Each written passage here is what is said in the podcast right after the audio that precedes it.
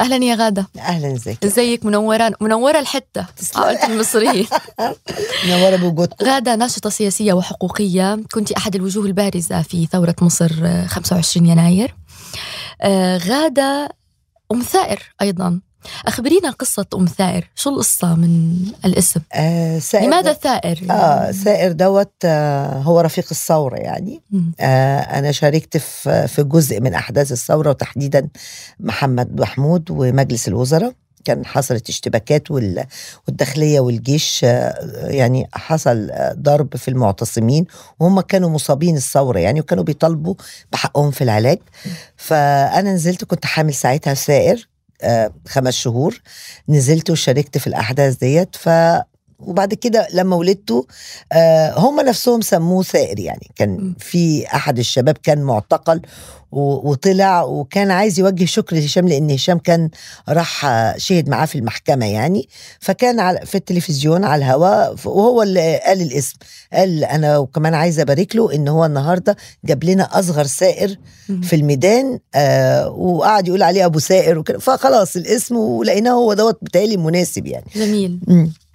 اسم الثائر هو مناسب للمرحلة التي كانت تعيشها مصر في ذلك الوقت، وأنت شخصية مثيرة للجدل يعني، حتى قبل ثورة خمسة وعشرين يناير دائما في قلب الحدث، دائما في عين العاصفة. يقول عنك الخصوم والمحبون أنك صاحبة مشاكل. صاحبة مشاكل يا غادة؟ لا والله. المشاكل تأتيك أم أنك أنت من تذهبين للمشاكل؟ لا، المشاكل هي اللي مم. يعني بتجيلي. هو بس الفكرة أني أنا ما بقدرش أسكت لا. على ظلمة أو على غلط. آه متطوعة مع نفسي كده. هو لقيت مثلا في مشكلة وفي حد مثلا آه مظلوم، دي عملت لي مشاكل كتير يعني، حتى في حياتي الخاصة يعني. آه يعني أنا مثلا نزلت مرة أدافع عن ست في الشارع، وقفت التاكسي ونزلت مع آه وقفت، كان بياخدوا الفرشة بتاعتها، ست كبيرة ومعها طفلة صغيرة، وكنا واقفين في إشارة. أنا شفت المنظر ده، رحت محاسبة السواق ورحت نازلة وبزعق بقى مع الضابط، ويعني عارفة وداخلة كده بالقلب، وانتوا ما فيش رحمة، طب انتوا ما بتدهمش بديل آه الكلام دوت. آه بعد خمس دقايق أنا لقيت الست مش موجودة وانا لوحدي، وهو الضابط قاعد يتريق عليا اصلا ويتحاول اللي انت واقفه اصلا بتدافع عنها و... يعني انا قصدي مش مش مش دي يعني، بس انا قصدي ان انا ايه ب... ب... بتحمق لل... للاخرين يعني. احنا بنقول الدم حامي ممكن. غدا، قبل ثورة يناير كان لك تجربة أيضا مع الاحتجاج والتظاهر يعني، قبل أن ننتقل إلى ثورة خمسة وعشرين يناير عام ألفين وإحدى عشر، حركة ستة أبريل في عام ألفين وثمانية. حدثينا عن تلك الفترة، عن الاحتجاج الذي حصل والإضراب. آه هو كان إضراب العمال، إضراب العمال في المحلة. آه وكانت الأحداث ابتدت من شهر مايو آه آه اللي قبليه يعني. آه العمال كل شوية يطلعوا ليهم مطالب وكدهوت. فجت بعد كده حصلت الدعوة بتاعت آه ستة أبريل. آه أنا جيت شاركت، أنا ما عمريش آه انضمت لحركة أو حزب أو كدهوت، بس أنا بتابع يعني، مهتمة بالشأن العام، مهتمة بأحوال الناس. آه بتعامل إن يعني آه إن أنت لازم تبقى حاسس باللي حواليك يعني، يعني حاسس بظروف الناس، حتى لو انت كانت ظروفك يعني الحمد لله ربنا كرمك فيها، بس يعني لازم تتأكد وتطمن عشان انت حتى تبقى سعيد في حياتك على المستوى الشخصي، ان الآخرين بينالوا قسط من الحياة الأدمية يعني. فطبعا انا كنت دايما مهتمة بالعمال او ملف العمال وكده. ففجي لما حصلت الدعوة بتاعت ألفين وثمانية، اخدت ولادي، كان معايا محمد ويوسف آه وريهان، كان عمر ريهان يمكن سنة ونص، ومحمد ويوسف كان آه تمن سنين وتسع سنين. غيبتهم من المدرسة، آه لبستهم اسود زي ما كانوا هم عاملين. انا بصي انا انا بكلمك على مواطنه مصريه قاعده في البيت، لا تبع حركه ولا سياسيه ولا انتميت ولا نزلت يعني. بصي ماليش دعوه باي بالعمل السياسي ده خالص، بس في حاجه كويسه م... انا مقتنعه بيها، ومقتنعه ان دي هتدعم العمال، وان احنا العمال دول لازم نبقى في ظهرهم دايما عشان ي... يعني ينالوا حقوقهم.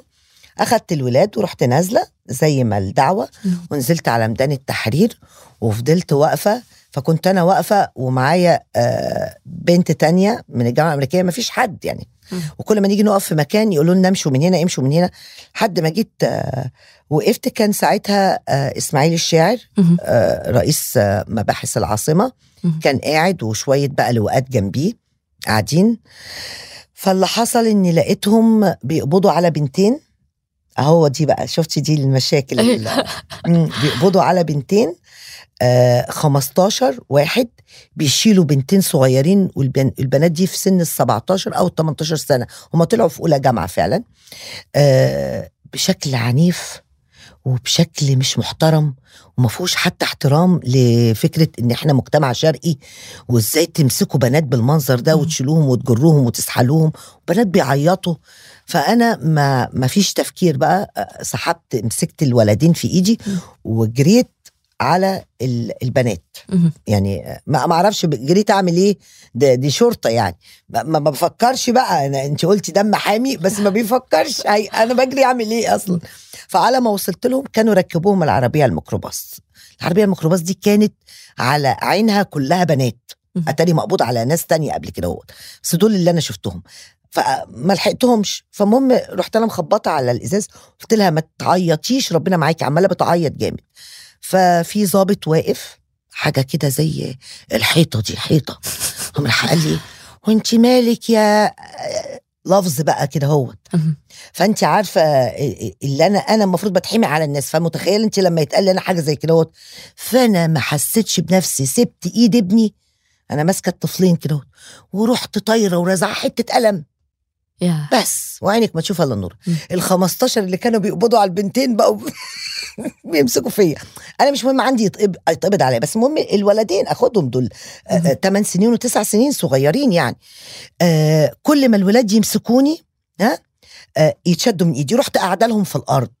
انا كل اللي في دماغي ان الولاد، عماله بقول لهم الولاد الولاد أخد... ناخد الولاد، هم عايزين يقبضوا عليا مش مشكله بس اخد الولاد. قعدت في الارض بصي بقى، يعني حصلت كمية معافرة، فرجت عليهم الشارع يعني حاجة كده، أنا في النهاية أمي يعني. أخدوني وركبوني العربية، عارفة هلا بيلا كده، أنا ترميت في العربية حتى يمكن من الخبطة بتاعت الباب لما حدفوني كده. أنا فضلت كذا يوم ما بقدرش أقوم من على السرير، عندي دوار. وخلوا الولاد في الميدان لوحديهم، فاتحولت الحالة من الجنون يعني، أم بقى مجنونة وسايبة طفلين وكده هوت. في اللحظة دي أحد الضباط يعني بتاع الأمن المركزي شاف الواقعة، فراح سألهم أنتوا إيه، مدرسة إيه، بابا يبقى مين أو كده. فطلع هم في نفس المدرسة اللي ابنه فيها، فقال لهم طب أنتوا حافظين رقم تليفون باباكم؟ قال له آه. راح مكلم هشام، الفنان هشام عبدالله، آه عشان ينزل إيه ياخد الولاد. فطبعا هشام بقى نازل يعني متجنن، وكان هشام ساعتها صديق شخصي كمان لإسماعيل الشاعر يعني. تمام. فقال له انا لو مراتي ما جاتش في الميدان، قال له ايه اللي مراتك ما تجيش، اقعد طيب هتيجي دلوقتي.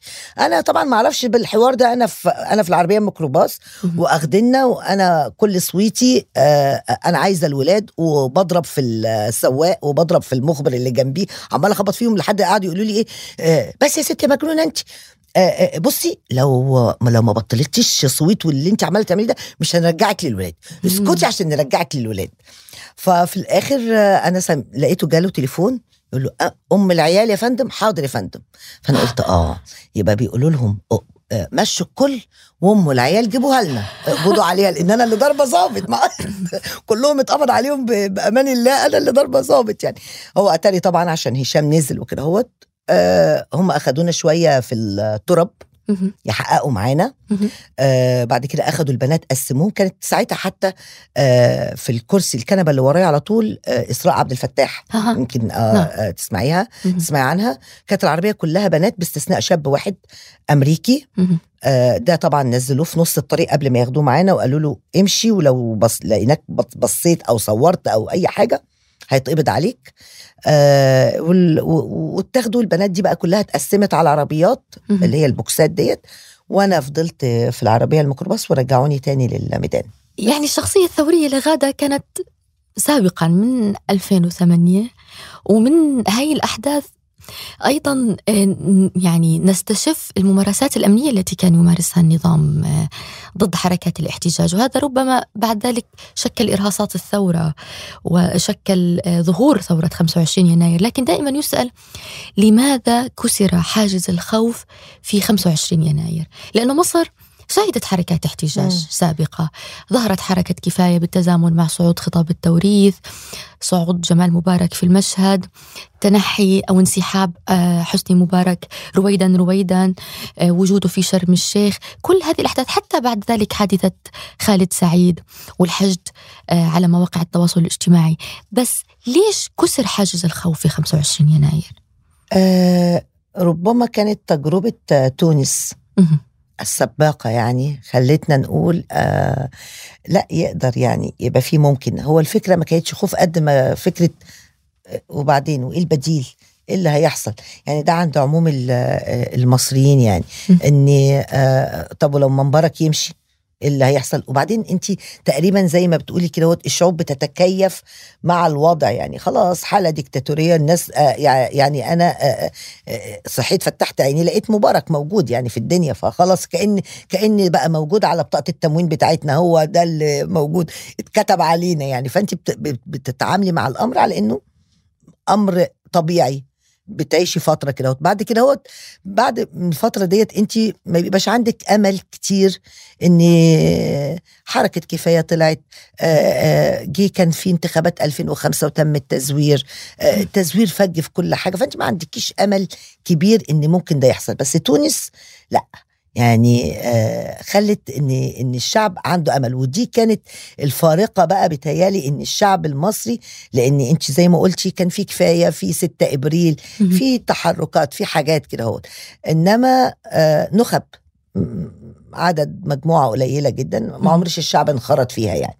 آه وانا كنت واحده من الشعب دوت، ما عمريش انخرطت في اي حاجه من الحاجات دي، بتابعها بس كده في صمت. ما آه ويمكن الحاجه الوحيده اللي نزلت لها، وزي ما قلت لك عشان العمال، انا كان في عمال عاملين اضراب في المحله وانا نزلت عشان خاطر العمال، مش عشان خاطر الموضوع السياسي خالص يعني. انا مهتمه بفكره الشعب والحياه الكريمه لل... للانسان المصري يعني. فتونس عملت ده يعني. انا افتكر اني انا كنت قاعده بتابع ثورة تونس يمكن أكتر من التونسين يعني. أنا ما بنامش، قاعدة كده، وأي حد يكلمني أقول لهم أنا بتنفس تونس، أنا دلوقتي بتنفس تونس، سيبوني أنا، لأن كنت متأكدة بعد تونس مصر لازم، يعني كان عندي يقين بالحالة دي. مصر خلاص يعني على شعرة، مصر مستنية الزقة دي، محتاجة البوش بتاع الأمل دوت، إن الشعب يحس بده، وتونس ادتها له. ويمكن أحداث التزوير وحصول التزوير الفاقع جدا في مجلس الشعب ألفين وعشرة ساعد على ذلك أيضا، لأنه حدث ذلك إبان الثورة التونسية، صح؟ آه آه كان في ألفين وعشرة التزوير دوت اللي حصل فيه حاجة كده غريبة يعني.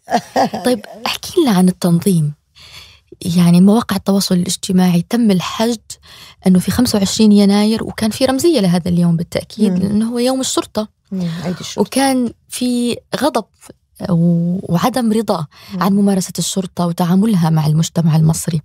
الحشد كيف كان؟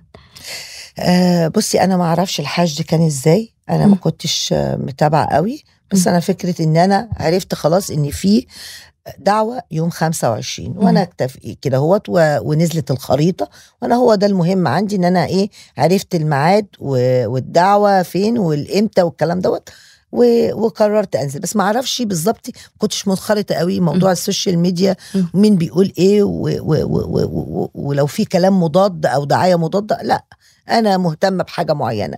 في دعوة لثورة في مصر، آه, آه تمام، إمتى، يوم إيه، آه فين، وحددت وخ... أنا, أنا هتحرك إيه أقرب حاجة ليا، مسجد مصطفى محمود اللي في المهندسين بس. وشاركتي في خمسة وعشرين؟ شاركت آه المرة دي بقى أنا نزلت بالثلاث ولاد. اه انا كان محمد بقى عمره ثلاثة عشر، يوسف عمره اثنا عشر، ريهان كان عمرها خمس سنين. ولماذا هذا الإصرار على حضور الأطفال؟ يعني كنت دائما تصطحبي من اه هقول لك على حاجة. اه لا انا كنت دايما، انا بحب حابة قوي قوي اربي ولادي على قيم وقضايا أنا زي ما تشعبت تشبعت بيها أنا كان لازم أغرزها في ولادي. فأنا كانت مثلا قضية فلسطين دي أهم حاجة يعني م. يعني فلسطين ديت الحدوتة اليومية اللي بتتحكي لولادي وهم عمرهم ثلاث وأربع سنين م. حدوتة يومية اللي هي حدوتة قبل اليوم. آه آه كان في مرة ناس عصابة اسمهم الصهاينة عملوا كذا كذا لحد ما إني حتى الأطفال وهم ابني وهو عمره خمس سنين لقيته قاعد عمال بيعيط على جنب كده. انت عارف الأطفال وحركاتهم. بقول له مالك يا محمد؟ قال لي أصل أبر بيعيط إن ربنا بيعيط يعني. قلت له هو أب هو ربنا بيعيط؟ قال لي آه عشان آه هود أخدوا الأقصى بتاعنا وإحنا نصلي فين بقى. فيعني هو في دماغه يعني كان متخيل ان الاقصى ده حاجه اخدوها ومشوا بيها وهو قال لما يكبر هيروح ياخد الاقصى يرجعه لنا تاني يعني يشيله يم... ده ال... ال... من الحاجات اللي كنت ب... ب... بغرزها وباكد عليها للولاد. آآ آآ في آآ قيم في مبادئ. فانا كنت بتكلم حتى ان مصر ازاي. بالمناسبه لما اتقبض عليا في ألفين وثمانية ابني الصغير يوسف فقد النطق لفترة يعني وحصلت له مشاكل نفسية لأن هو اتشدت أمه منه. هو حاول يجري وراها انضرب يعني. الولاد يعني أنا ما شفتش دوت مع العدد الكبير اللي كان بس هم الولاد ضربوهم يعني الأمن ساعتها. فحصلت له مشكلة. فهو جه بعدين قال لي أنا بعد كده مش هنزل المظاهرات بتاعت مصر. ده كان عمره ثمان سنين. أنا هنزل المظاهرات بتاعت فلسطين والعراق لأن أنا كنت باخدهم آه. لما حصلت حرب العراق شاركت طبعا في مظاهرة مع لوحدي زي ما بقولك. هذه السردية كانت ظاهرة أيضا وموجودة في ميدان التحرير عند الاحتشاد وانطلاق الثورة في خمسة وعشرين يناير. سردية فلسطين وتحرير فلسطين أنه إزاحة هذا النظام من أجل الوصول إلى فلسطين كان موجود. فلسطين دي يعني يعني كلنا بندور في فلكها يعني يعني م- لا طبعا كانت موجودة حاضرة بقوة يعني. كمان أنا أقول لك على حاجة. أنا أول ما دخلت جمعة الغضب يعني م- أول ما دخلت الميدان يوم جمعة الغضب احنا دخلنا بعد المغرب بعد معارك يعني طاحنة و... قبل قبل يعني جمعة الغضب خمسة وعشرين يناير آه خمسة وعشرين يناير لا خمسة وعشرين يناير نفسها لا ما كانتش حاضرة الهتافات يعني م- مش م- ما كانش كان الهتاف كله يعني. بالمناسبة كانت الدعوة أصلا إن إقالة وزير الداخلية و- وشوية حاجات ومحاكمات وحاجات كده وتنظيف الداخلية و- أول ما اتكسر الحاجز بتاع الكريدون بتاع الأمن المركزي اللي عاملينه على قدام مسجد مصطفى محمود يعني والناس جريت وأنا من ضمنهم. كنا بنهتف ضد مبارك. ارحل ارحل ارحل يسكت يسكت حسني مبارك يعني. دي كانت الهتافات اللي كانت آه فهو دوت اللي كنا مركزين عليه يعني آه مبارك وسكوت مبارك وخلال واحنا في الميدان بقى يعني. انا للامانه ما روحتش ناحيه الناس اللي بتهتف خالص جوه الميدان لما دخلنا. انا مشيت مشوار لو قعد حد يقول لي انك انت هتمشي اقول له لا انت كدابه انا مستحيل. انا ما بحبش المشي اصلا. انا مشيت من مصطفى محمود لميدان التحرير وكان معايا ثلاث اطفال كده يعني زي ما قلت لك يعني. فلا كان صعب قوي. والبنت الصغيره كمان خمس سنين آه كل شويه عايزاني اشيلها يعني بتتعب كمان يعني ماشي كتير آه ارهاق جامد. فانا اول ما رحت استلمت كده الاسفلت. اول ما وصلت الميدان على الاسفلت في الارض رحت قاعده في النص كده هوت وكان معايا مصليه كنت جايبها معايا فرشتها وقعدت انا والولاد عليها. فأنا برضو أنا سامع الهتاف بس ما كنتش وسطي يعني. كانوا قدامنا شوية الشباب وكده بس كلها كانت طبعا هتاف ضد مبارك وضد النظام. أبرز المشاهد العالقة في في بالك عن ذلك اليوم خمسة وعشرين يناير؟ خمسة وعشرين يناير في مشهدين. المشهد الأولاني أنا أنا لما اتكسر حاجز الأمن المركزي يعني الشباب وتدافعوا أنا من الناس اللي جريت معاهم. حاسه عارفه لما تكوني محبوسه وفجاه تحسي بحريه. فهو ده اللي حسيت بيه ونسيت الولاد ان انا معايا ولاد. وعدينا الشارع ودخلنا شارع سوريا ويعني ايه شويه كده وبعد كده افتكرت الولاد يعني بصيت ورجعت لهم آه لقيتهم هما بقى يا حبايبي الولدين الكبار آه ماسكين اختهم وعدوا. فانا من من حاله العارفه حريه يعني، في احساس كده انا بهتف ضد مبارك، انا مش مصدقه يعني، نسيت الولاد. بس مش هو ده المشهد، هو المشهد بقى ان كان جنبي ست كبيره جدا جدا كانت نازله مع حفيدها. آه هو آه مامته وباباه رافضين ان هو يشارك، فهو آه هي قالت لهم اه طبعا مش هيشارك، ووافقتهم يعني، وهو وافقهم وراح بيت في اليوم اللي قبلها عند جدته، وهم نازلين هم الاثنين مع بعض يشاركوا يعني. فهي ست كانت كبيره في السن وكانت ماشيه تسند جنبي. يمكن انا كمان كنت بعت لكم آه فيديو كده، هي ظاهره قوي جنبي على طول. المشهد الثاني كان مشهد مع ضابط شرطه. آه الضابط دوت آه احنا اتمنعنا من عند كوبري الجلاء، فدخلنا من عند العجوزة وطلعنا من على كوبري اكتوبر. فأنا طبعا من الناس اللي جاية ورا يعني، متعطلة معايا أطفال، ماشية على راحتي، تعبت يعني. فالشباب أول في أول الصفوف لقوا برضو آه كريدون أمن مركزي، فتدافعوا وزقوه ودخلوا. على ما الكريدون ده رجع لم نفسه تاني ووقف، كنت أنا اللي إيه بقيت قدام ومعايا الأطفال يعني. فواحد من الأمن المركزي رفع العصاية بتاعته وكان نازل بيها على رأسي. ففي ضابط آه أخد العصاية على إيده يعني، اللي واقف كده أخد العصاية لأنها فعلا كانت نازلة على رأسي، وقال له مين قال لك ترفع الدرع؟ نازل الدرع يا بني آدم، أنت مش شايف معاه أطفال؟ آه عمل كده وراح قال له افتح طريق.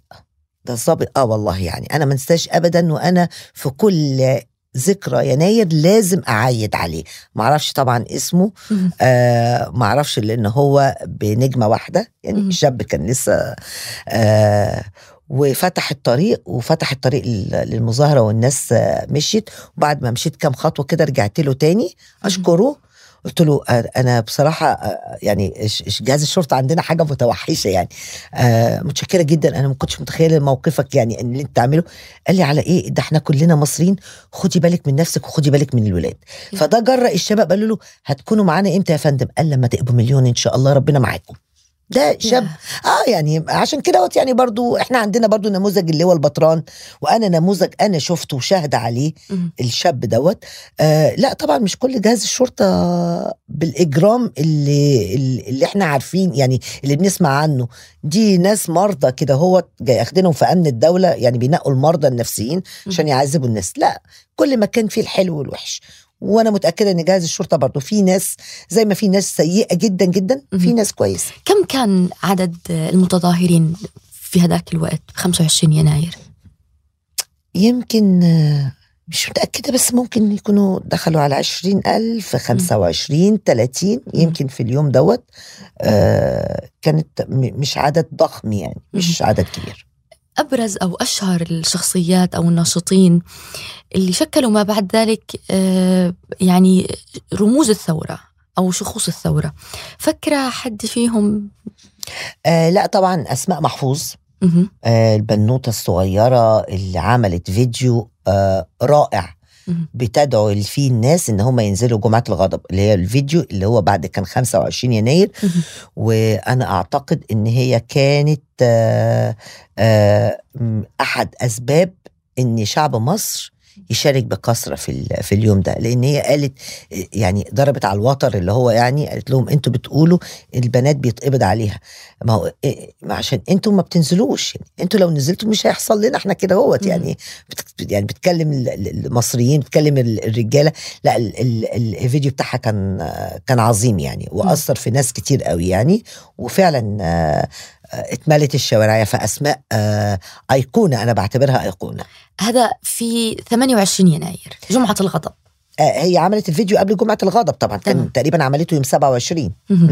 والجماهير زادت والثائرين زاد عددهم في ثمانية وعشرين يناير، وهذا تزامن مع الخطاب الأول لحسني مبارك. آه. الشارع كيف كانت ردة فعله على خطابات حسني مبارك وردة فعل السلطة والأجهزة الأمنية أيضا؟ لا أنا مش متأكدة يوم جمعة الغضب دوت أني أكون يعني، أنا عرفت بعدين أن مبارك قال كلمة أو خطب. آه إحنا كنا في حدوتة تانية خالص، إحنا كنا بننضرب، وأنا وهشام آه تهنا من بعض يعني من العصر ما تقابلناش يمكن إلا الساعة عشرة عشرة ونص في الميدان، تقابلنا بالليل بالصدفة كمان يعني. هو بيدور عليا وأنا بدور عليه و... وما نعرفش أي حاجة وال... والاتصالات مقطوعة. فأنا مش متأكدة إن كان في ردة فعل في الناس اللي في الشارع ديت على ختام مبارك. ممكن الناس اللي قاعدة في البيت دي حاجة تانية، إنما إن إحنا اللي في الشارع دول كان ما بين آآ آآ مصابين أو ناس بتسعف مصابين أو في ناس بتشتبك مع الداخلية، يعني إحنا في حرب شوارع كانت. فما نعرفش اللي كان بيدور في التلفزيونات وقتها. أنا لسه ما سمعتش المشاعر التي كانت تسيطر على غادة في في ذلك الوقت. م. مشاعر وأنت تشاهدين الحشود وجموع المتظاهرين والتفاعل يزيد، ووسائل الإعلام تراقب هذا الحدث في مصر أم الدنيا. م. مظاهرات شيئا فشيئا صارت الأعداد تزداد. مشاعرك في تلك اللحظة؟ بصي أنا كنت اليوم دوت معرفتش أنام، عمالة أصلي كتير قوي بمناسبة ومن غير مناسبة، يعني كل شوية أصلي بصلي وبدعي إن نبقى كتير، إن ناس كتير، يا رب بقى يتحركوا يا رب، يعني كده دي دعوتي. كل خوفي إن الناس ما تنسلش، إن الناس لما، وبعدين بالذات إن في حصل سقوط شهداء في السويس، والسويس بقى كانت يعني للأسف مدعكة مدعكة، يعني ضرب، يعني كانت حرب شوارع بجد. فالسويس ابتدت الضرب فيها من خمسة وعشرين لحد جمعة الغضب ثمانية وعشرين. هم كانوا مخلصين قبلنا يعني، احنا كنا لسه بنبتدي غضبنا وهم كانوا يعني خلصوا الموضوع عندهم يعني. فكنت قلقانة ان ده يخوف الناس. انا نفسي اصلا يعني استودعت الولاد ووصتهم على بعض، ما انا مش ضامنه. انا شفت بقى طبعا يعني السويس اللي بيحصل فيها ده المره دي، فيها رصاص وفيها دم وموت وكده هو. فدي كانت اول حاجه. طبعا لما نزلت آه ما كنتش متخيله الحشود الرهيبه اللي في المسيره ديت. يعني انا كنت جايه برضو مسيره مصطفى محمود، بس احداث مش طبيعيه. وبعدين الناس حتى اللي في البلكونات بينزلوا من البلكونات، يعني ناس اللي ما كانتش في المسجد وانت جيتي وماشيه مثلا في شارع البطل احمد عبد العزيز، كل اللي في البلكونات اما ان هو واقف باعلامه بيحيينا او يقوم نازل ماشي معانا، يعني فما في حاسه ان حتى اللي قاعد في البيت هو معاكي. اه لا اعداد كانت كبيره. جينا عند حتى في شارع التحرير كان في معركه كده عند كوبري الجلاء، معركه على خفيف يعني آه قبل المعركه الكبيره اللي هي بتاعت كوبري قصر النيل. فانا آه ببص على الشارع ورايا اشوف يعني سواد عظيم من البشر، يعني ناس اعداد كبيره، يعني خلي الدموع نزلت يعني. مم. لأن هو ده كان اللي في بالي وكل ده اللي قلقني، إن الناس تخاف وما تنزلش. فعلا كان في استجابة شعبية للدعوة. طبعا طبعا طبعا. لا أنا أنا مر أنا في الشارع ده نفسه وكنت واقفة، فأنت عارفة في بيوت يعني منازل، ست نازلة بإسدال الصالة بتاعها ومعها طفلة صغيرة يمكن كده أربع خمس سنين، والشارع طبعا كله غاز. فأنا واقفة كنت جال يعني دموع نازلة من الغاز وكده، وطلعها بغسل وشي بمية وهي واقفة هي و... فبقول لها حرام عشان خاطر البنت الغاز وكده، وتقول لي هتجنن، انا لولاها انا مش عارفه اوديها فين، انا انا مش قادر اسيبكم لوحديكم. فهي نازله تحت عمارتها وواقفه، فبتقول لي على الاقل حاسه ان انا معاكم يعني، ان انا بشارككم. لا طبعا يعني كان الاعداد كبيره وال... والتعاطف والدعم الشعبي كان كبير جدا. متى شعرتم آه ان إزاحة حسني مبارك عن المشهد في مصر بات قريبا؟ يعني ذكرتي في بداية الحديث أنه في خمسة وعشرين يناير الشارع ما كان طالع لإزاحة حسني مبارك، كان ممكن يرضى بتعديلات بوزارة الداخلية، محاسبة بعض رموز الشرطة، بعض التجاوزات الأمنية، لكن ما, ما قلتش الشارع. أنا قلت الدعوة، أصحاب الدعوة كانوا بيقولوا، اللي هي المفروض كانت دعوة الصفحة بتاعت كلنا خالد سعيد آه. آه. كانت بتتكلم عن الداخلية وعن إصلاحات في الداخلية. م. الدعوة حاجة والناس اللي لبت وأنا واحدة منهم حاجة تانية. م. طموحنا كان أكبر من الدعوة أصلا يعني، و... وإحساسنا و... وإحنا لبينا الدعوة بس إحنا بنفكر في حاجة تانية. أنت بتتكلمني في وزير الداخلية، لا إحنا بنهتف ضد مبارك وبنقول له ارحل يعني. فلا مش الشارع طبعا، لا الشارع شايف إن مبارك لازم يمشي. م. مبارك في واحد فبراير أيضا خرج بخطاب وكان هذا الخطاب فيه محاولة للاستجداء تعاطف الشارع، يقول لهم أنا ابن القوات المسلحة وأنا وهبت نفسي للبلد وما كنتش باحث لا عن جاه ولا عن سلطة. مم. ويقال أنه في ذلك الوقت وسوف أموت وعايز بالزبط. يفضل ميت. وكان في ذلك الوقت كأنه حصل حالة من فعلا التعاطف مع حسني مبارك، وبعض المتظاهرين عادوا إلى بيوتهم. احكي لنا عن هاي اللحظة. مش متأكدة أن بعض المتظاهرين، بس أنا أحكي لك على والدتي. مم. والدتي دي كانت مع الثورة قلبا وقالبا، و... وعلى طول بتع... بت... يعني بتكلمني في الميدان، حصل كذا، بيقولوا كذا، مش عارفة إيه، يعني هي معانا وضد مبارك. فجأة بعد الخطاب لقيت والدتي بتكلم تقول لي سمعتي مبارك؟ قلت لها آه. قالت لي خلاص بقى يا بنتي الراجل عايز يموت في بلد. قلت لها طب وانا مالي، يعني ايه يعني هيشغلني بموته؟ يعني قاعد على قلبي ثلاثين سنة وكمان دلوقتي هيشغلني بموته، حياه وموت. قلت لها انت في ايه يا ماما؟ قالت لي خلاص بقى يا بنتي ده راجل كبير في السن ما تبهدلوش اكتر من كده. حته العاطفه، هو لعب على العاطفه بتاعه الشعب المصري بس مش بتاعه المتظاهرين. احنا بقى في الشارع. انا آه يوم جمعه الغضب بالليل لما اتقابلت انا وهشام وكده، طبعا ما كانش لسه في فكره خيم ولا اي حاجه، وكان لسه في اشتباكات في شارع محمد محمود لان كانت وزاره الداخليه في, في في اخر الشارع دوت او متفرعه من الشارع ده. فانا هشام جاي بيقول لي كانت الساعه بقى اتناشر اتناشر ونص، ان تعبنا ومشوار وضرب. وهشام اصلا انا لما شفته كمان طلع مضروب، الامن المركزي ضربينه والعصيان على ظهره وكراوات.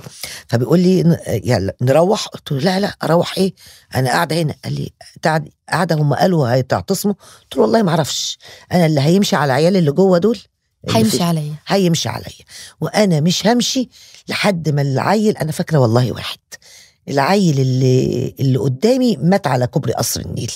طبعا ما كناش نعرف ولسه الاتصالات مقطوعه ومش عارفين اي حاجه في الدنيا، ومين مات مين صحي مين، يعني اتاري طلع في الشهداء بقى اعداد كبيره. و... وانا بس عشان واحد قلت اللي يمشي على دول هيمشي عليا، انا انا قاعده واللي هيقرروا انا معاهم، احنا ده احنا فرصتنا يعني، ده في ايه ما اقول امشي.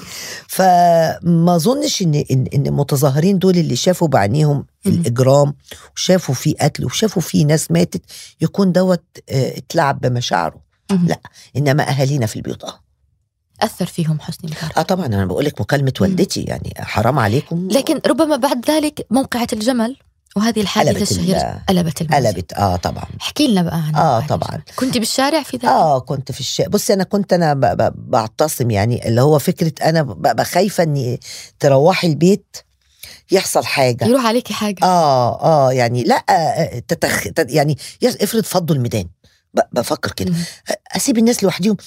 مش مش فكره بقى ان انت هتعملي حاجه او انت في ايدك حاجه، ضمير بس، يعني عارفه احساسك انت من جوه انك تكوني تخليتي. لا، ما هو انا لو واحد الواحد ده هيفرق، يعني هيزود الميدان واحد. ما ببصش ان ان احنا واحد دوت انا هعمل ايه، ما كله لو كل واحد فكر انا فرد بطولي طب يبقى الميدان فضي. لا لا، يعني كل فرد بطوله ده هو جزء من المجموعة يعني. فكنت موجودة اليوم دوت، أنا بسميه زي كان يشبه كتير قوي حصار قريش لسيدنا محمد عليه الصلاة والسلام في الشعب أبي طالب. يعني احنا اتحاصرنا، الميدان كان ليه تقريبا حداشر مدخل، مداخل منها كان عليها الجيش ومداخل منها محاوتها البلطجية، وقطعوا المية عن مسجد مصطفى محمود، و ده وده اللي اصلا كان ال ال ال ال الحاجة الأساسية اللي بناخد منها المية يعني في الميدان. يعني قطعوا المية عن موقع برضو المقاولين العرب، كان في موقع المقاولين العرب كانوا شغالين تقريبا كوبري أنفاق أو حاجة زي كده يعني، ومنعوا أي حد يدخل الميدان. وكان منهم طبعا هشام، يعني يعني هشام بيروح ما بيعتصمش بقى معايا، يعني يروح بالليل ويجي لنا الصبح، فيجي لي بقى جايب أكل أنا حاجة طلباها، يعني حاجات زي كده هوت اتمنع. و, و, و ابتدوا حتى يقلبوه، يعني بيقول لي أنا كنت بتقلب، عيال شكلهم بلطجي وبيقلبوا عايزين ياخدوا منه الموبايل، عارفة الحاجات دي. كان يوم صعب قوي بس كانت ملحمة. يوم جمعة الغضب في حاجة كانت مهمة قوي من أول على فكرة خمسة وعشرين يناير، بس خمسة وعشرين يناير ما ظهرتش قوي لأن ما كانش فيه إجرام قصادك قوي، يعني كانت حاجات أبسط.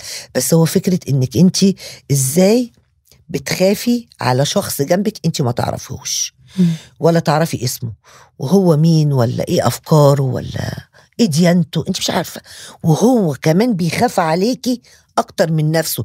في حالة غريبة كده، أنا حتى بقول إن هما كانت أيام من أيام الله سبحانه وتعالى، مم. والله العظيم، يعني هي محبة من عند ربنا، حاجة كده ربنا نزلها على قلوب ال- ال- ال- الناس ديت اللي ما يعرفوش بعض، خايفين على بعض، آه بيحبوا بعض قوي، آه آه آه يعني يأثروا يأثروا يأثر دوت على نفسه، يعني لو في حاجة معاه بيقسمها مع اللي جنبيه. في حالة من وحدة الشعور، وحدة الشعور، أنا مش عارفة، آه المدينة الفاضلة ما تعرفيش، في يعني في حاجة كده ما, ما, ما شفتهاش قبل كده، يعني ما شفتهاش قبل كده هوت، وما تكررتش كتير في التاريخ، يعني اللي أنا بقول بعد كده في أحداث محمد محمود شفناها تاني. م. يمكن ربما الخطر وانتي آه معسكر واحد، او حاسة نفسك ان انتوا اهدافكم واحدة، فبيخليكم متكتفين قوي وبتخافوا على بعض، آه حتى لو مش هتشوفوا بعض او حتى لو متعرفوش بعض. فالحالة دي كانت موجودة، جمعة الغضب قوي قوي، آه آه طول ما احنا في الميدان طبعا مترقبين لان احنا لسه الدنيا مفيش. ظهرت قوي قوي برضو في موقعة الجمل، آه بس آه عارفة بقى بشكل فيه ود أكتر، لأنك انت بقالك كذا يوم، ثلاث أيام مثلا أو حاجة، فابتديتوا تشوفوا بعض وتعرفوا بعض، و... و... والناس اللي قاعدة، يعني أنا قاعدة هنا هوت، في ناس هنا جنبي وهنا في ناس جنبي، احنا تعرفنا وتكلمنا، فبقى فيه كمان صحوبية، يعني فيه في عشرة عشرة ثلاثة عشرة الثورة عشرة الثورة فده برضو زود من الحالة. يعني موقعة الجمل كانت أصعب حاجة فيها إنك أنت بتلاقي مصريين بيهجموا عليك عشان يضربوكي، والمصريين دي هي ناس بسيطة جدا، ما يقال عليهم بلطجية، أو اللي بيتقال عليهم اللي هم الناس بتوع السياس، بتوع نزلة السمان، آه وانتي موجودة أصلا علشانهم، يعني انتي بت يعني انتي بتعملي دوت عشان هم يعيشوا حياة كريمة، عشان هم ياخدوا حقوقهم في البلد، آه علشانك وعلشانهم، يعني انتي مش محتاجة حاجة لنفسك، مش عايزة منصب، بس في النهاية يبقى في عدالة اجتماعية وفي الإنسان يتعامل بكرامة في البلد ديت. فدي كانت بتبقى يعني صعبة على النفس، يعني حاجة قاسية جدا. بعد موقعة الجمل زادت تصعيد الأمور، صرتوا أقرب من إزاحة حسني مبارك. آه طبعا، لا آه والدعم بقى أكبر، والناس اللي آه كسب تعاطفها آه رجع خسرهم تاني، والناس أصلا اللي كانت مت... سمع الإعلام ومصدق الإعلام ومتشككة في الناس ديت، لأن احنا كان بيتقال علينا في الميدان إيه، آه عملة وخونة، وبيقبضوا من حماس وبيقبضوا من إيران، وحماس آه دخلت وفتحت السجون، حاجات شوية حاجات بقى يعني، وكنتاكي، وبناخد يعني كل واحد بيصرف له وجبة كنتاكي، وكل واحد بيصرف له على حسب بقى كل واحد وهواه، مرة خلونا ان احنا بنقبض خمسين دولار، ومرة خلونا مئتين يورو، يعني فاهمة كل يعني. في النهاية الشعب البسيط قاعد بيتلقى المعلومات ديت، ان الناس اللي موجودة في الميدان دي عملاء وبيقبضوا باليورو وبياكلوا كنتاكي. فده بقى اتغير تماما، يعني بعد موقعة الجمل اتغير تماما، يعني احنا شفنا ناس أبسط من البساطة جايلنا من كل الطبقات بقى. لا الميدان ما بقاش فيه مكان أصلا، يعني إنك تقفي فيه ما فيش مكان. يعني أنا واحدة من الناس أخدت الخيمة بتاعتي ورحت راحا في شارع مجلس الشعب، م. يعني رحت من الناس اللي قالوا ايه، هنروح نحاصر مجلس الشعب بقى، نقعد لهم عشان بيخشوا ايه، يسرقوا الورق بقى ويعملوا حاجات، فاحنا هنقعد لهم قدام مجلس الشعب. فانا رحت راح هناك، لان الميدان بقى ما فيهوش منفس، يعني ما فيهوش آه تقدري تقفي. وعشان مثلا آه اتحرك اروح آه آه مكان مثلا المسجد عشان اخش تواليت او حاجه، آه باخد لي نص ساعه، وهو اصلا ما بيني وما بينه آه عشر خطوات. فلا اتقلبت الآية تماما، يعني اللي عمله كان آه غباء آه شديد. وقع في الفخ، وقع في الحفرة التي حفرها للمتظاهر. أيوة. طيب بعد ذلك جاء الخطاب الأخير لحسني مبارك، وكان واضح أنه سيأتي بعد هذا الخطاب شيء يعني اقتربت النهاية، نهاية حكم حسني مبارك. وخرج عمر سليمان في أحد عشر فبراير وقال الخطاب الشهير وأعلن تنحي حسني مبارك عن الرئاسة. م. ما الذي حدث في الشارع؟ زلزال من الفرح طبعا، يعني زلزال حاجة كده، مش لأن هو خطابه أداكي حق إيه، لا ده مكمل. م. سأظل وسوف وسأع، يعني عارفة كده هوت، يعني فحصلت حالة من الهياج. كان يوم جمعة، يوم خميس الكلام دوت بالليل، آه يعني الميدان كله ناس بترفع له الأحذية، ناس بتصوت، ناس بتشتم، ناس بيغمى عليها، يعني فاهم، ناس يعني من كتر الانهيار ومن كتر السويت بقت الناس عماله، في ناس جات لها سكته قلبيه والله، يعني ازمات قلبيه آه بعد اعلان التنحي. اه لا قبل قبل بسبب الخطاب بتاعه، عارفه الكل اتجنن، يعني بيغمى عليهم وكده هو تخرب بيتك. احنا بقالنا كتير في الشارع وانت يعني انت لسه عمال تقول مصر سوف وي وي وي بعدين الشارع في يعني فعلا الميدان آه ما بقاش فيه رجل، وبقت الناس بتقعد وتفرش الخيم. كمان دخلنا في الشوارع الجانبية، الميدان دوت بكل اتساعه ما فيش خلاص مكان. طب الناس عمالة بتزيد، وفي كل المحافظات، وفي اعتصامات في كل المحافظات، انت قاعد ليه يعني؟ آه فما كانش من المتوقع ابدا ان تاني يوم نلاقي عمر سليمان بيقول لنا م.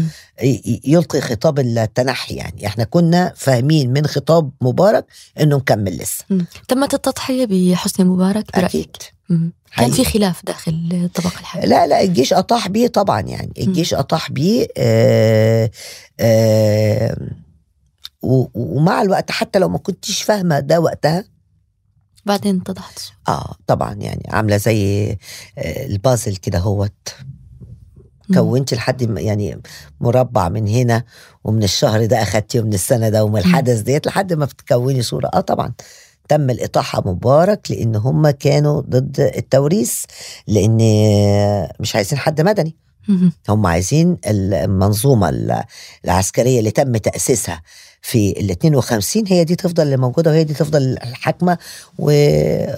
والرئيس واحد منهم وهكذا. بس حتى ذلك الوقت غادة نجيب كان الموقف الشعبي تجاه الجيش كان في حالة من التقدير، ودائما حالة من التحييد للجيش، على خلاف موقف الشارع من الشرطة. بعد ذلك، بعد تنحي مبارك واستلام المجلس العسكري المشهد وتصدره للمشهد في مصر، تغير رأي الشارع بالجيش؟ أكيد، لأن هو كان دايما الجيش ليه مكانة كده في قلوبنا.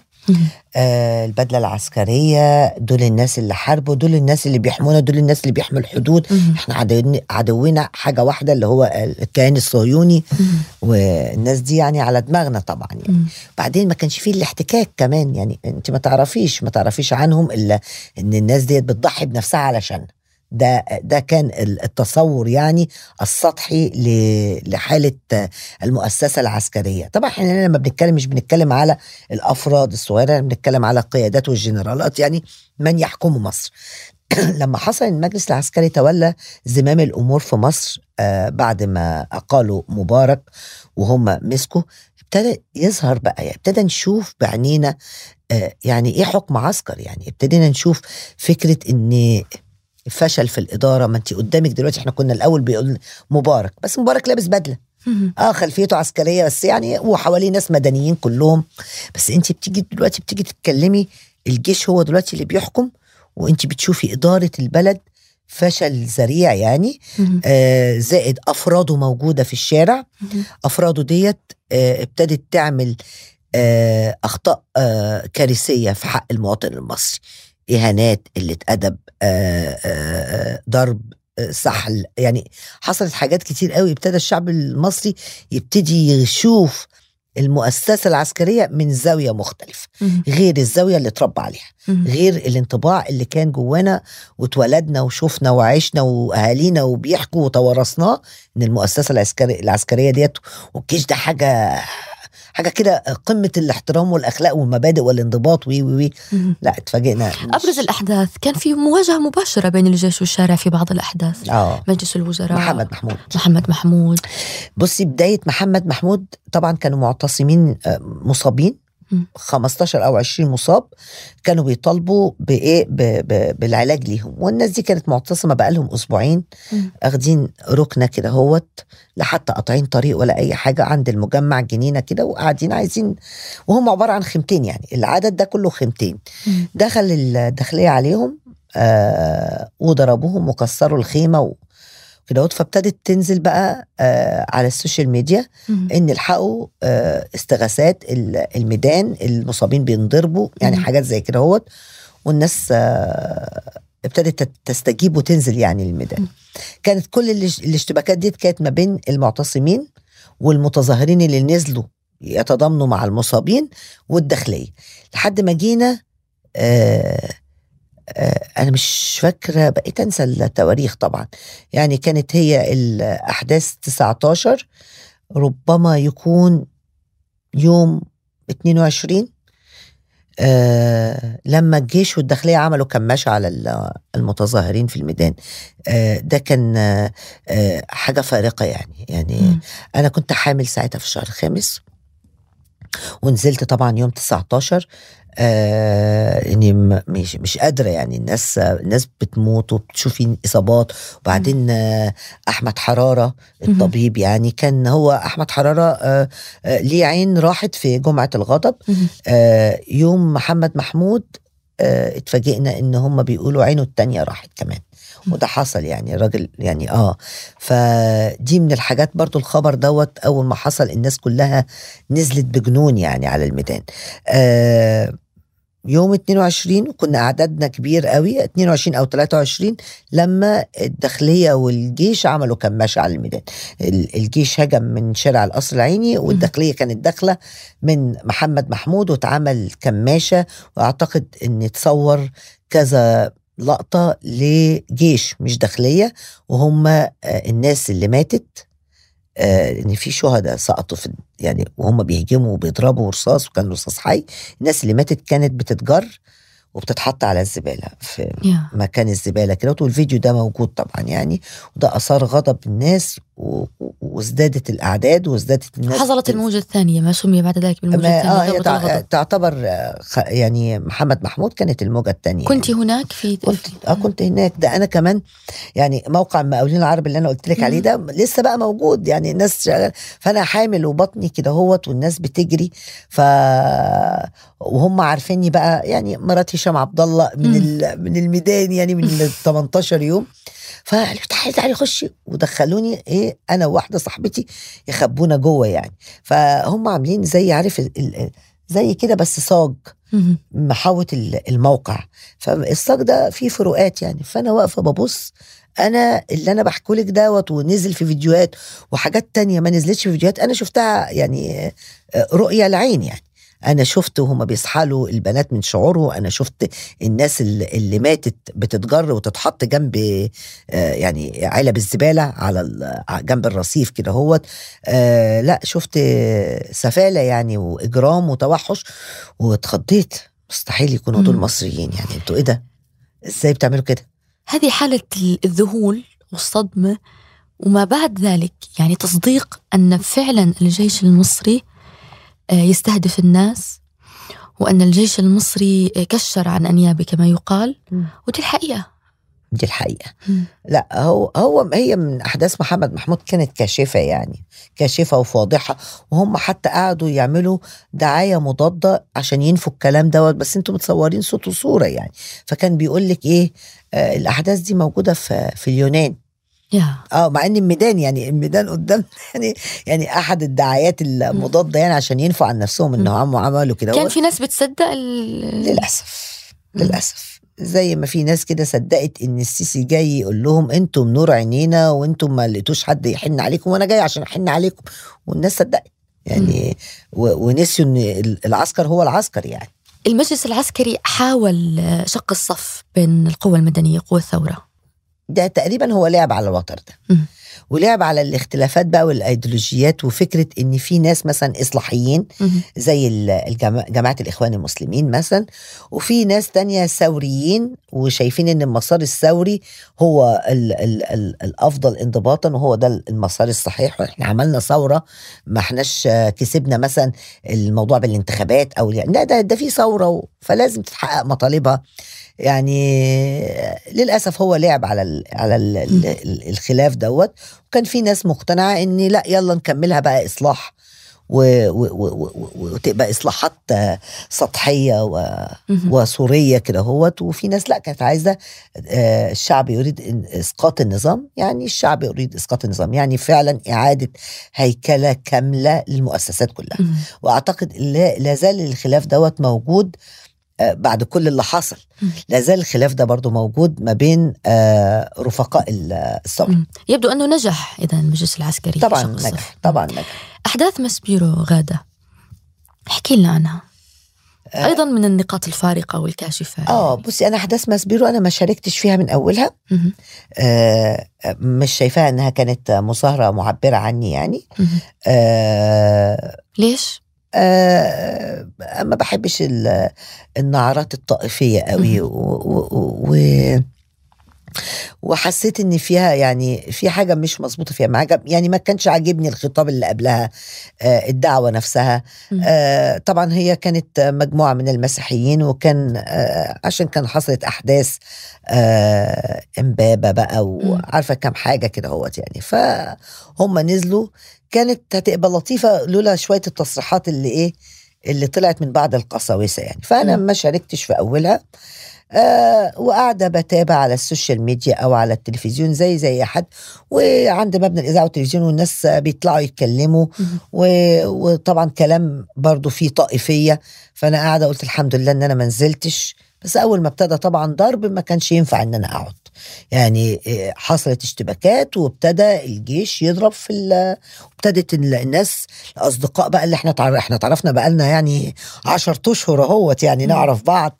آه وأحداث ذكرى يعني أحداث مسبيرو كانت في شهر عشرة في أكتوبر ألفين وإحدى عشر. فالناس اللي أنا عارفاهم ابتدوا وكانوا موجودين هناك، إيه ده يا جماعة في إصابات، الناس بتنضرب، الجيش بيهجم، كان الكلام كله طبعا جيش.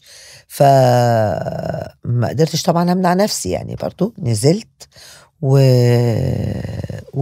واتضايقت قوي إن أنا ما كنتش معاهم من أولها.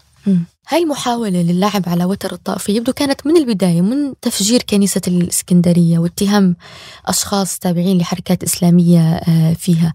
هذا الخطاب يعني استمر حتى أحداث مسبيرو.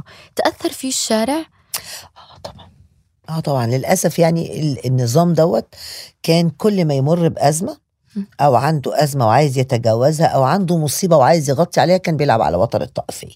لازم تطلع حاجة كده هوت يعني إيه في موضوع المسلمين والمسيحيين فتغطي. وللأسف يعني آه الشعب المصري شعب تم يعني آه تجهيله بشكل متعمد، تجريف وعيه بشكل متعمد على مدار السنين. احنا بنتكلم من أول الحكم العسكري في ال اثنين وخمسين يعني، في حصل تعمد ل... ل... ل... ل...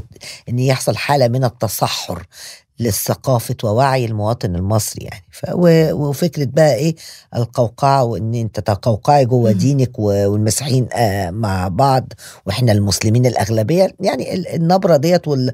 وال... والنعرة الطائفية دي كان طول الوقت كان النظام بيشتغل عليها.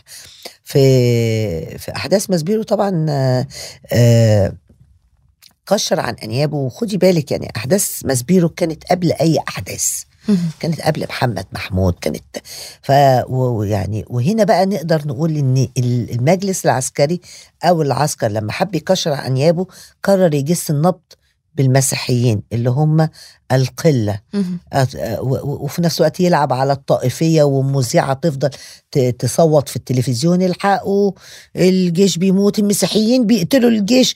فانت متخيلة مع شعب يعني وعيه حاصل فيه اللعب الكتير على مدار ستين سنة مثلا.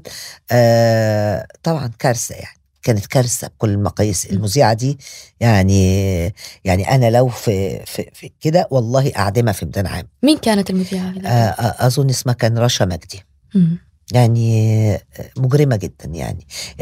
عارفه شفتي الخطاب؟ المسيحيين بيقتلوا مجندنا، يعني وكأن المسيحيين دولة تانية جاية تهجم على الجيش المصري، يعني فحالة مجرمة. وأنا ردود الفعل اللي هي بعد ما اتبحت مزبيرو كانت ردود فعل منحطة حتى للقوى الثورية، الناس اللي هي يعني اللي شاركت في في في ثورة يناير، إخوان وإسلاميين و ونخب طيار مدني. لا، هي الوصف الحقيقي إن هي ردود فعلهم منحطة. ليش؟ لما يموت سبعتاشر بني آدم مصري و و وما نلاقيش رد الفعل اللي يناسب الدم ده، آه يبقى رد فعل منحط. هل عشان هم مسيحيين؟ لا طبعا. كان والله وأنا فترة طويلة قعدت أقول إن لو كان الشعب المصري، لو كان المصريين انتفضوا لدم مزبيرو، مستحيل كان الدم ده يسيل في محمد محمود ولا مجلس الوزراء ولا بورسعيد ولا رابعه، لأن هو كانت جسة النبض، يعني عارفة اللي هو إيه، عايز بيكشر عنيابه بس هو خايف يعملها إيه مع معانا، مع الكيان الإخوان مثلا، أو مع, مع الأكثرية، أو مع القوى الثورية بشكل عام، أو الناس الشعب. لا، جمع ال ال بشكل طائفي، لعبها على الشكل الطائفي ده ونجح.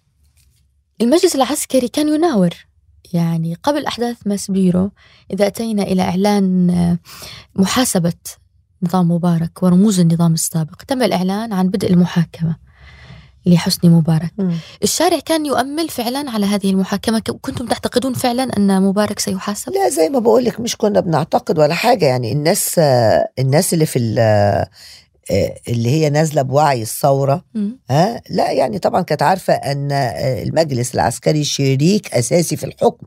المجلس العسكري هو قيادات بتاعة المؤسسة العسكرية اللي هو الحكم الأساسي في مصر بقاله ستين سنة، يعني الحكم العسكري.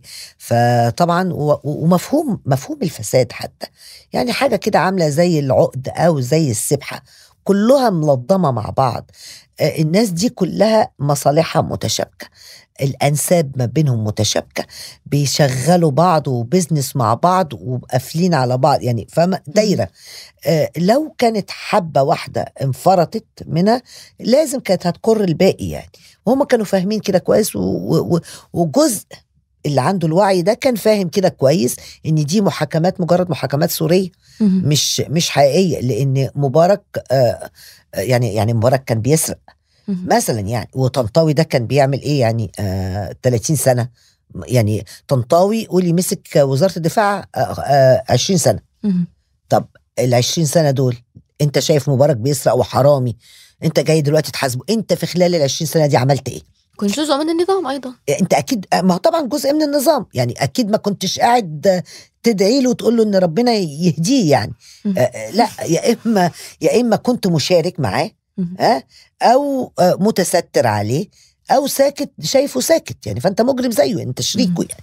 فبس للأسف زي ما ما اتكلمنا على فكرة تجريف الوعي والثقافة والتجهيل المتعمد، يعني الناس ومع الخلفية بقى الحلوة، الجيش بقى والمؤسسة العسكرية و و وما تحمليه من من مشاعر للمؤسسة ديت، خلى الناس أغلب الناس طبعا كانت مصدقة، وقلة قليلة يعني، وهم دول اللي كانوا معتبرينهم أعداء الوطن، والحمد لله أنا كنت واحدة منهم. والجيش سمح بإجراء انتخابات، ودكتور محمد مرسي الله يرحمه أصبح رئيس م. لمصر. م. حكم محمد مرسي سنة، هذه السنة لم تقل صخبا ولا ضجيجا عن أحداث الثورة. م. ضجيج متعالي، اعتراضات، اتهامات، عدم رضا للتجربة. ظهرت حركة تمرد، م. وكان لك موقف فاعل في في تلك الفترة. غادة نجيب، احكي لنا عن حركة تمرد. آه بس خليني قبل حركة التمرد أحكي لك على حاجة صغيرة بس م. هي كخلفية يعني. آه أنا أنا كغادة يعني عملت توكيل لدكتور عبد المنعم أبو الفتوح ربنا يفك حبسه، و... وكنت قبلها بقيت حازم صلاح أبو إسماعيل. فأنا عندي هنا في اتنين إسلاميين يعني، وكنت بقول يعني آه لما الناس عملت الانتخابات لو أبو الفتوح أو حمدين آه يعني أي، وكان في كمان آه على ما أعتقد خالد علي يعني مش فاكرة يعني، أنا قلت إن أنا مش مهم بالنسبة لي مين اللي ينجح، بس لو في حد من الأسامي دي أنا هبقى مبسوطة يعني. أنا مش مؤيدة تأييد أيديولوجي لأني أنا بتبع الفكر دوت أو أنا تبع الجماعة دي أو أنا تبع، لا أنا كنت بدور على مين الأصلح في المرحلة ديت واللي بظن إن هو هينفذ مطالب الثورة، وكنت مستثنية جماعة الإخوان المسلمين تماما يعني. هي جماعة إصلاحية آه كان ليها أكتر من موقف في خلال ألفين وإحدى عشر آه مثلا، منها اللي هي الأولانية خالص نعم أم لا يعني الدستور ونعم أم لا دي يعني كانت كارثة يعني. أنت عاملة ثورة وعايزة تعدلي في الدستور وتعدلي مواد فيه ازاي، ما يتناسبش مع ثورة يعني. آه المهم يعني ف آه لما حصلوا دكتور مرسي آه وصل للحكم آه، انت عارفة الثورة كان ليها مطالب آه، واحنا كنا ابتدينا لما فترة المجلس العسكري كان الهتاف ال ال الأساسي والرئيسي واللي بنهتفه في كل حتة يسقط يسقط حكم العسكر يعني آه آه، وبنهدف ضد طنطاوي، وابتدت اتقلبت الدنيا على المؤسسة العسكرية كحاكم للبلاد وقتها آه، جينا بقى آه لقينا الوضع ما اختلفش كتير آه، طنطاوي موجود، انت مفروض بقى آه رئيس، خرجت من رحم الثورة مم. ولولا الثورة ديت ما كنتش وصلت لل... للكرسي اللي انت قاعد عليه مم. فلقينا آه مفيش اللي احنا بنحلم بيه، مش مش الحاجة يعني، بعيد تماما عن أحلامك وأهدافك و... وانت عايزة اللي يحصل في, في مصر بالذات ان في ثورة وانت مؤمنة بيها، وان المفروض الثورة دي إعادة هيكلة بقى للمؤسسات، ورملنا الناس دي بقى في القبض عليهم و... و... و... وللأمانة برضو نوعا ما كان برضو ربما يكون تفكير طفولي شوي يعني، احنا ما كناش عارفين ان الدولة العميقة يعني مم. بالمنظر ده. وبعدين انا هكلمك عن نفسي، انا مش هتكلم عن الاخرين، انا زي ما قلت لك خلفيتي كده ما شاركتش في عمل سياسي، ما شاركتش، بس انا الثورة دي كانت حلمي يعني و... ولما جاتها خلاص لا في مبادئ وفي اهداف وفي مطالب نفذوها وتتحقق وخلاص، بغض النظر بقى مين بقى بيحكم من تحت الترابيزة مين. لا طبعا طلع الموضوع كبير، فهمناه بعدين برضو زي ما بقولك يعني ب ب ب كان في استعجال في تلك الفترة يعني طبعا طبعا ما بين الإخوان والتيارات آه الأخرى يعني آه كان فيه آه في أوقات كتير كان في تجني طبعا على على دكتور مرسي في حاجات كتير يعني آه، وكان فيه برضو يعني الراجل ما لحقش يعمل حاجة آه، قطع بقى الكهرباء والمية، أزمة البنزين، وبعد كده نشوف ان البنزين ده بيترمي يا جماعة في الصحراء مم. عشان يحصل أزمة يعني بيهيج عليه الشعب واحنا مش عارفين ده كان جاي منين يعني آه، بس أنا بقى إيه كنت والله بعد ما عين السيسي أقول مش جاب لنا مش جاب رئيس المخابرات الحربية يشربوا بقى، ما هو يعني احنا عاملين ثورة على مبارك ونظامه، فنقوم لما يجي الرئيس الأولاني المنتخب يجيب لي نظامه يعني مم. النظام بتاع مبارك اللي احنا عملنا ليه ثورة، مش منطقي ومش طبيعي ومش صحيح وغلط يعني. كان في عدم رضا على السلوك في تلك الفترة، سلوك الإخوان وسلوك الدكتور محمد مرسي. لا ماليش دعوه بالإخوان يعني، بكلمك برضو هنا على نفسي مش بتكلم على لا، لأنه دائما كان في ربط يعني بين محمد مرسي آه، الناس كانت طبعا بتربط على أساس إن هو ينتمي لجماعة الإخوان المسلمين آه. وأنا كان مبدئي إني لا والله يا جماعة ده رئيس آه لمصر، حتى أنا كنت بحرج آه يعني آه بعض بعض الأصدقاء من الإخوان إن يجوا أنت ليه بتكتبي كده على على الرئيس مرسي، أقول له طب وأنت يعني منحور ليه هو رئيسك انت لوحدك؟ ما هو رئيس انا كمان، مش المفروض ان هو رئيس كل المصريين؟ انا كنت بتعامل مع مرسي ان هو رئيس كل المصريين، يعني انا ماليش دعوه انتماءاته ايه. اه هو من الاخوان، بس انا مش هاجم الاخوان عشان آآ آآ الرئيس منهم، لا انا قدامي هو ده الرئيس يا جماعه، وهو دوت اللي الشعب انتخبه، وهو ده اللي قاعد على الكرسي، فهو دوت انا مطالبي عنده هو مش عند الجماعة. وقررتوا انكم تحصلوا على توقيع من اجل عزل محمد مرسي؟ لا لا ما كانش عزل، كان انتخابات رئاسية مبكرة. لا لا عزل ايه، احنا عاملين ثورة، واعتقد المجموعة اللي بتتحرك ديت فاهمة كويس يعني ان احنا ثورة اعزل رئيس منتخب ازاي يعني. لا لا احنا كنا بنطالب بانتخابات رئاسية مبكرة، بنطالب مرسي اعمل انتخابات رئاسية. مين اللي كنتوا تطالبوا؟ هي كانت المفروض ورقة التمرد ديت كانت كده هو م. يعني كانت بت بت بتطالب بانتخابات رئاسية مبكرة. م. طبعا طلع كل ده نصب يعني، مش فيش أي حاجة من دي. آه التمرد حضرت معها اجتماع واحد اللي هو الاجتماع التأسيسي، وكان أحد الأصدقاء هو اللي يعني الأصدقاء اللي تعرفت عليهم في أحداث مجلس الوزراء، وانضرب قدامي وعليه محاكمة عسكرية، يعني عارفة حد بعيدا تماما إن هو يكون خاين أو هيبيع أو تبع العسكر، يعني حد م. بعيد تماما عن الحتة دي. آه وأنا وافقت، آه بس آه اكتشفت إن هي تبع المخابرات، وهو دي بقى ال ال النقطة اللي يعني الفارقة في في الموضوع كله، إني أنا لما اكتشفت ان هم مخابرات انا اللي كتبت على صفحتي ان الناس دي مخابرات. وكان ده قبل قبل الرساله المسربه لاحمد ماهر او بعدها؟ لانه احمد ماهر ايضا لا لا لا قبلها بكتير. م. انا قبل الانقلاب. م. انا آه. كتبت على صفحتي يوم أربعة وعشرين يونيو م. ألفين وثلاثة عشر ان انا بعلن انسحابي من تمرد، لان تمرد آه مخابرات. م. يعني آه فقط المخابرات المصريه كانت يعني هي من اخترقت التمرد، ايضا يقال يقال مخابرات اماراتيه.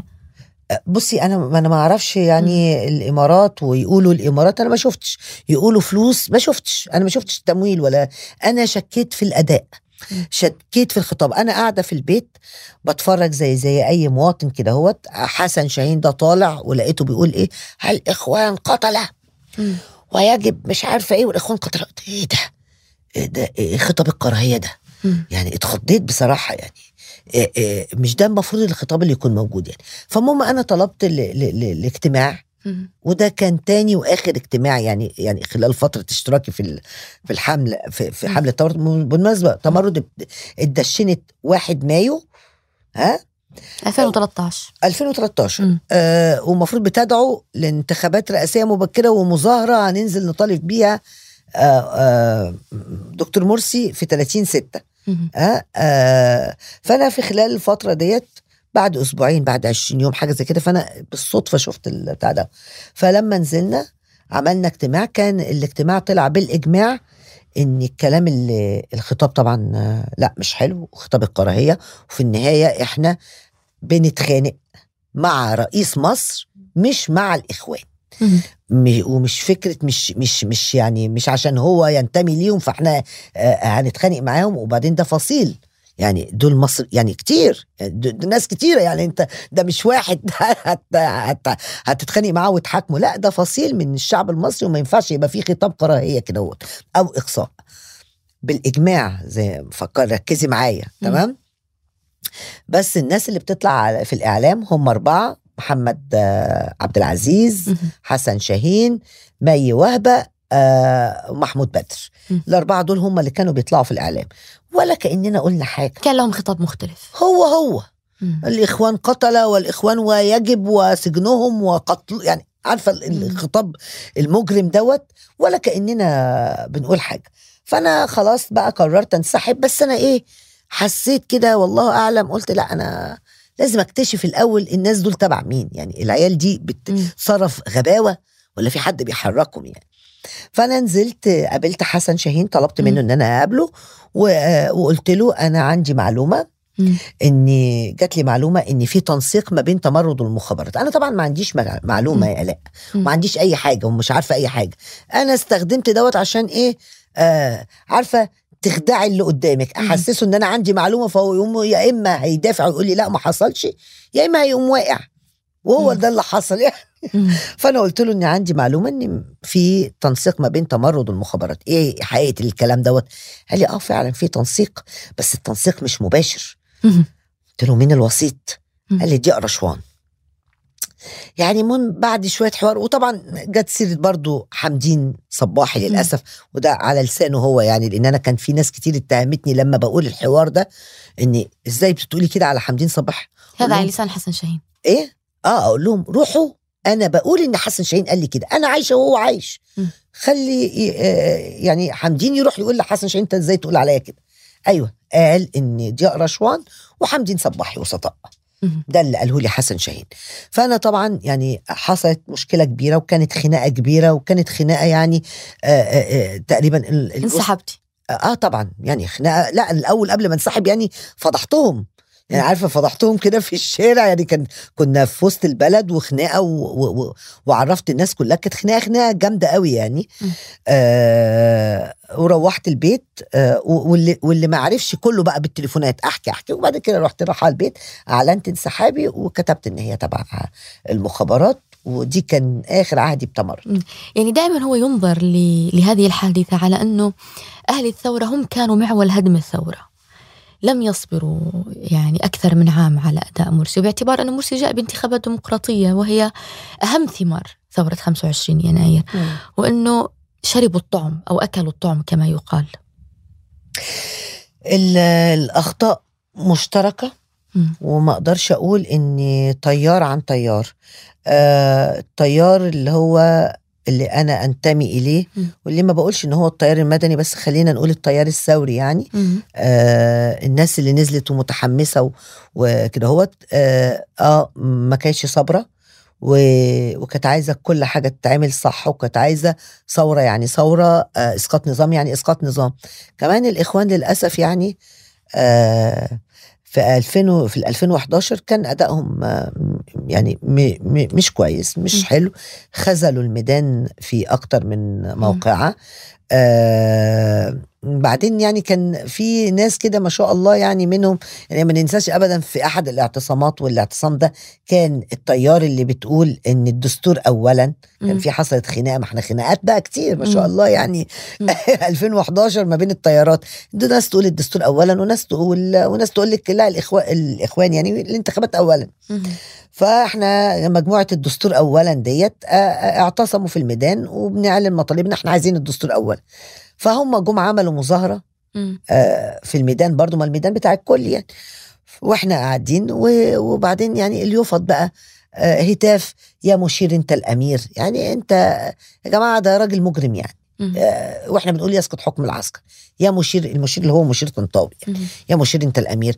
آه يرفعوا يفض بقى ايه آه آه فيها مكايدات ما كانتش في محلها، وكأننا شعبين وكأننا طرفين، مش كأننا شركاء في الميدان دوت ومش شركاء في الثورة دي، لا يعني كانت الأخطاء متبادلة ما بين الطرفين. بس أنا بحمل الخطأ الأكبر لجماعة الإخوان المسلمين، باعتبار إن هي الجماعة الأكبر وهي الجماعة المنظمة. لكن كان يمكن انتظار انتهاء الفترة الرئاسية يعني لتجربة محمد مرسي، حتى لا تقع البلد في هذا المأزق يعني، وحتى لا يعود العسكر يعني. آه لا طب أنا طب طالما استني بقى أنت طالما لا أنا أريد أن أسأل يعني م. القوى الثورية أو القوى المدنية اللي سميتيها قوى مدنية، م. لا شك أنه كان في وعي وإدراك أنه المجلس العسكري هو من يتحكم في المشهد. آه وأنه يريد الانقضاض ويريد العودة. آه طبعا.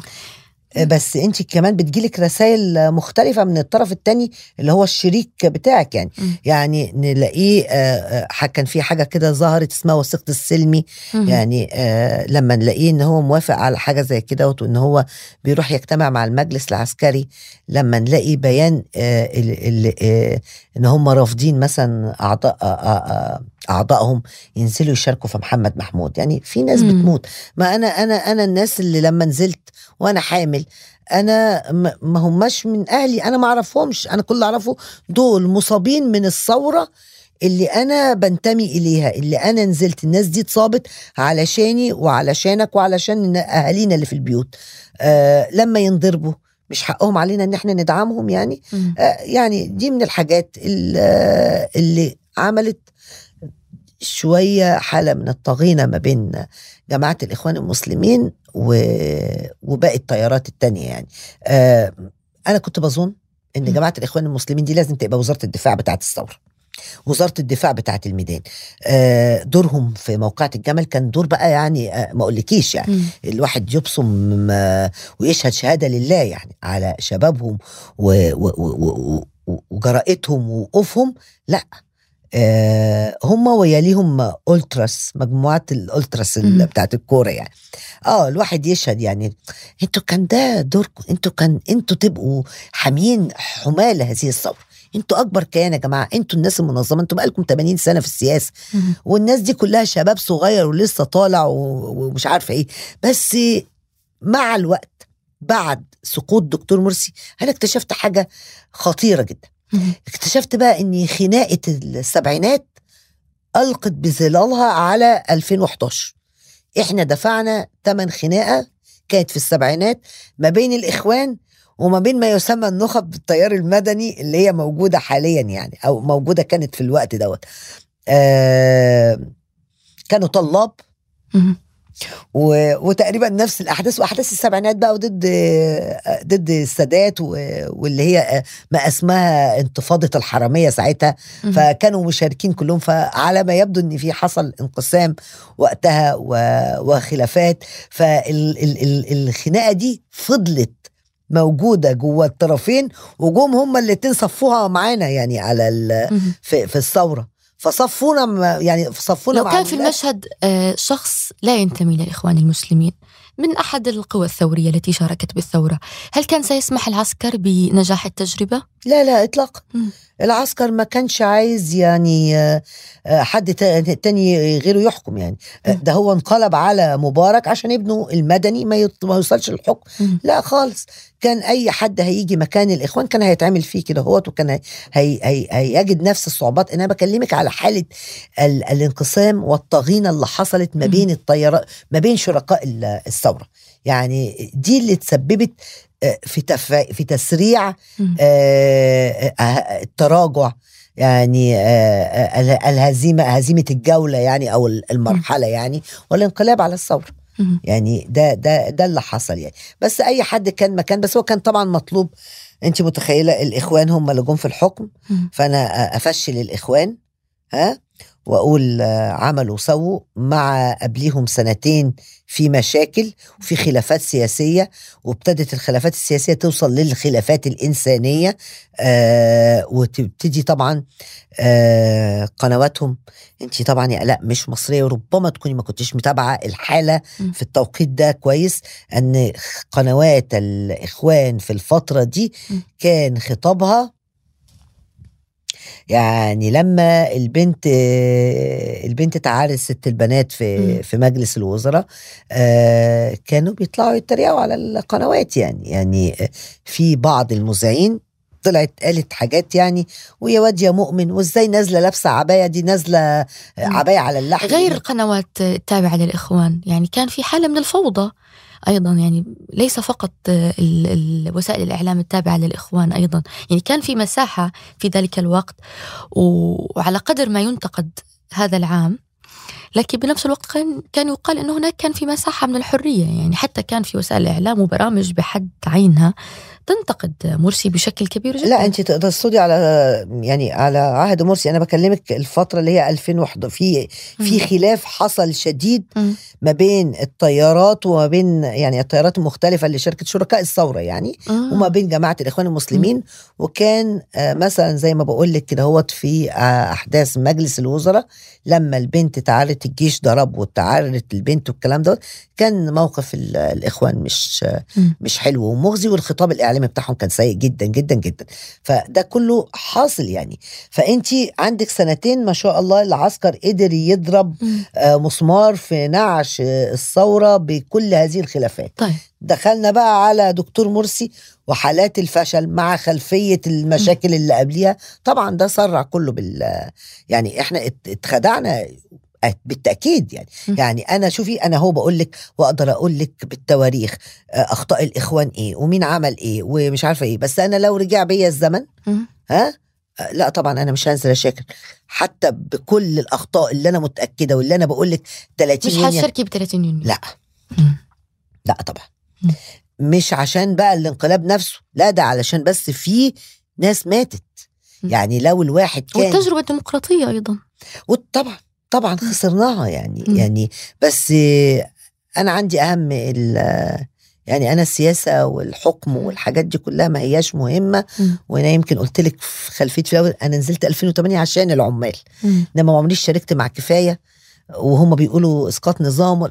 انا مهم عندي البشر البني ادمين يعني م. فانا لو كنت اعرف ان في حد آه يعني شك هتشك صباع رجله الصغير بسبب ثلاثين يونيو انا اكيد ما كنتش هنزل، ودي اللي بندم عليه يعني الدم اللي شفته بعد كده هو الطبع.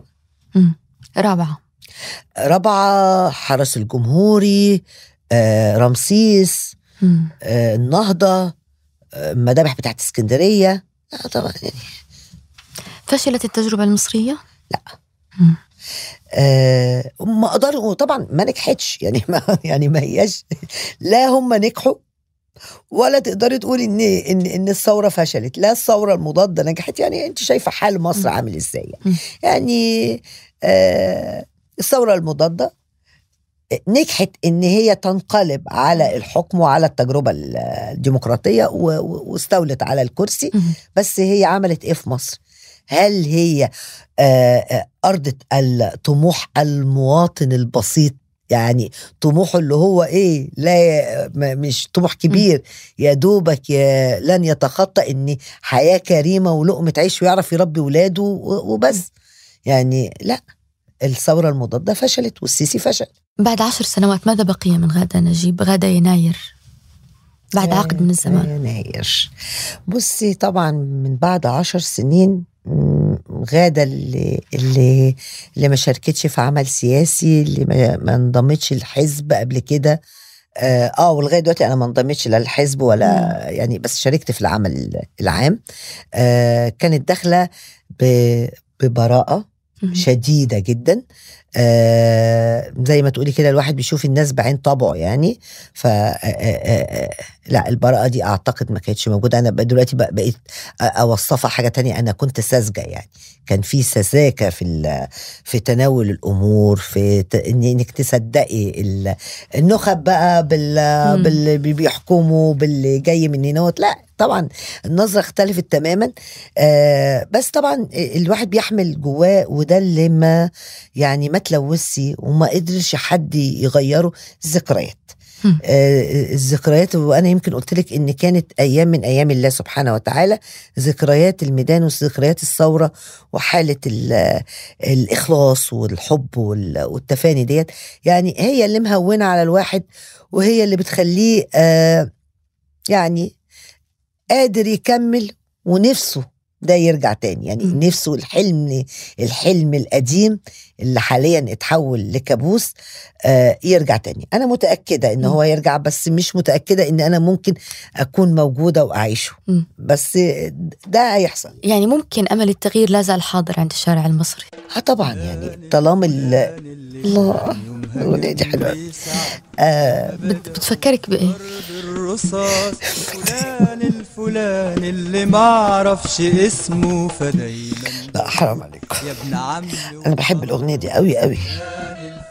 الاغنيه دي بتحكي آه ثمانية عشر يوم، الحلم والحب وال الحاله اللي كانت موجوده. آه يا ابن عمي فلان اللي ساب لي بقيت. تفكرني بال ثمانية عشر يوم، تفكرني بحالة الحب والإخلاص والحب وال... وإن الناس دي كلها نازلة. كان ممكن كل واحد يموت، كل واحد ممكن بيعرض نفسه للخطر الحقيقي مش عشان خاطر حاجة لنفسه، إنما كان عايز حاجة لمصر كلها يعني. يعني فلان الفلاني بت... بتعبر عني وعن اللي جنبي وعن كل واحد كان موجود في ال في ال ثمانية عشر يوم من أول جمعة الغضب لحد سقوط مبارك. بتشتاقي لمصر؟ يا طبعا مين يعني ما يشتاقش البلد وذكرياته وحياته وأهله وناسه. آه طبعا يعني آه بالذات بتفرق إنك أنت تهاجري بإرادتك وأنت عايزة مثلا راح تدرسي أو راح تشتغلي، أو إن يتم تهجيرك تهجري قسريا يعني. آه دي دايما بتحسي دائما بألم، ألم الغربة بيبقى مضاعف غير إن شخص طالع بإرادته عشان يدرس أو أو يشتغل يعني. آه طبعا بشتاق يعني آه الحالة الحنين دائما هي اللي مسيطرة. آه أنا أفتكر الآن بيت شعر المتنبي يتحدث فيه عن مصر وسنختم به، يقول: وكم ذا في مصر من المضحكات لكنه آه. ضحك كالبكاء. شكرا يا غادة نجيب، شرفتينا، كان حديث جميل. ميرسي حبيبتي، أنا سعيدة أوي أوي باللقاء ده. تسلمي، ميرسي، شكرا.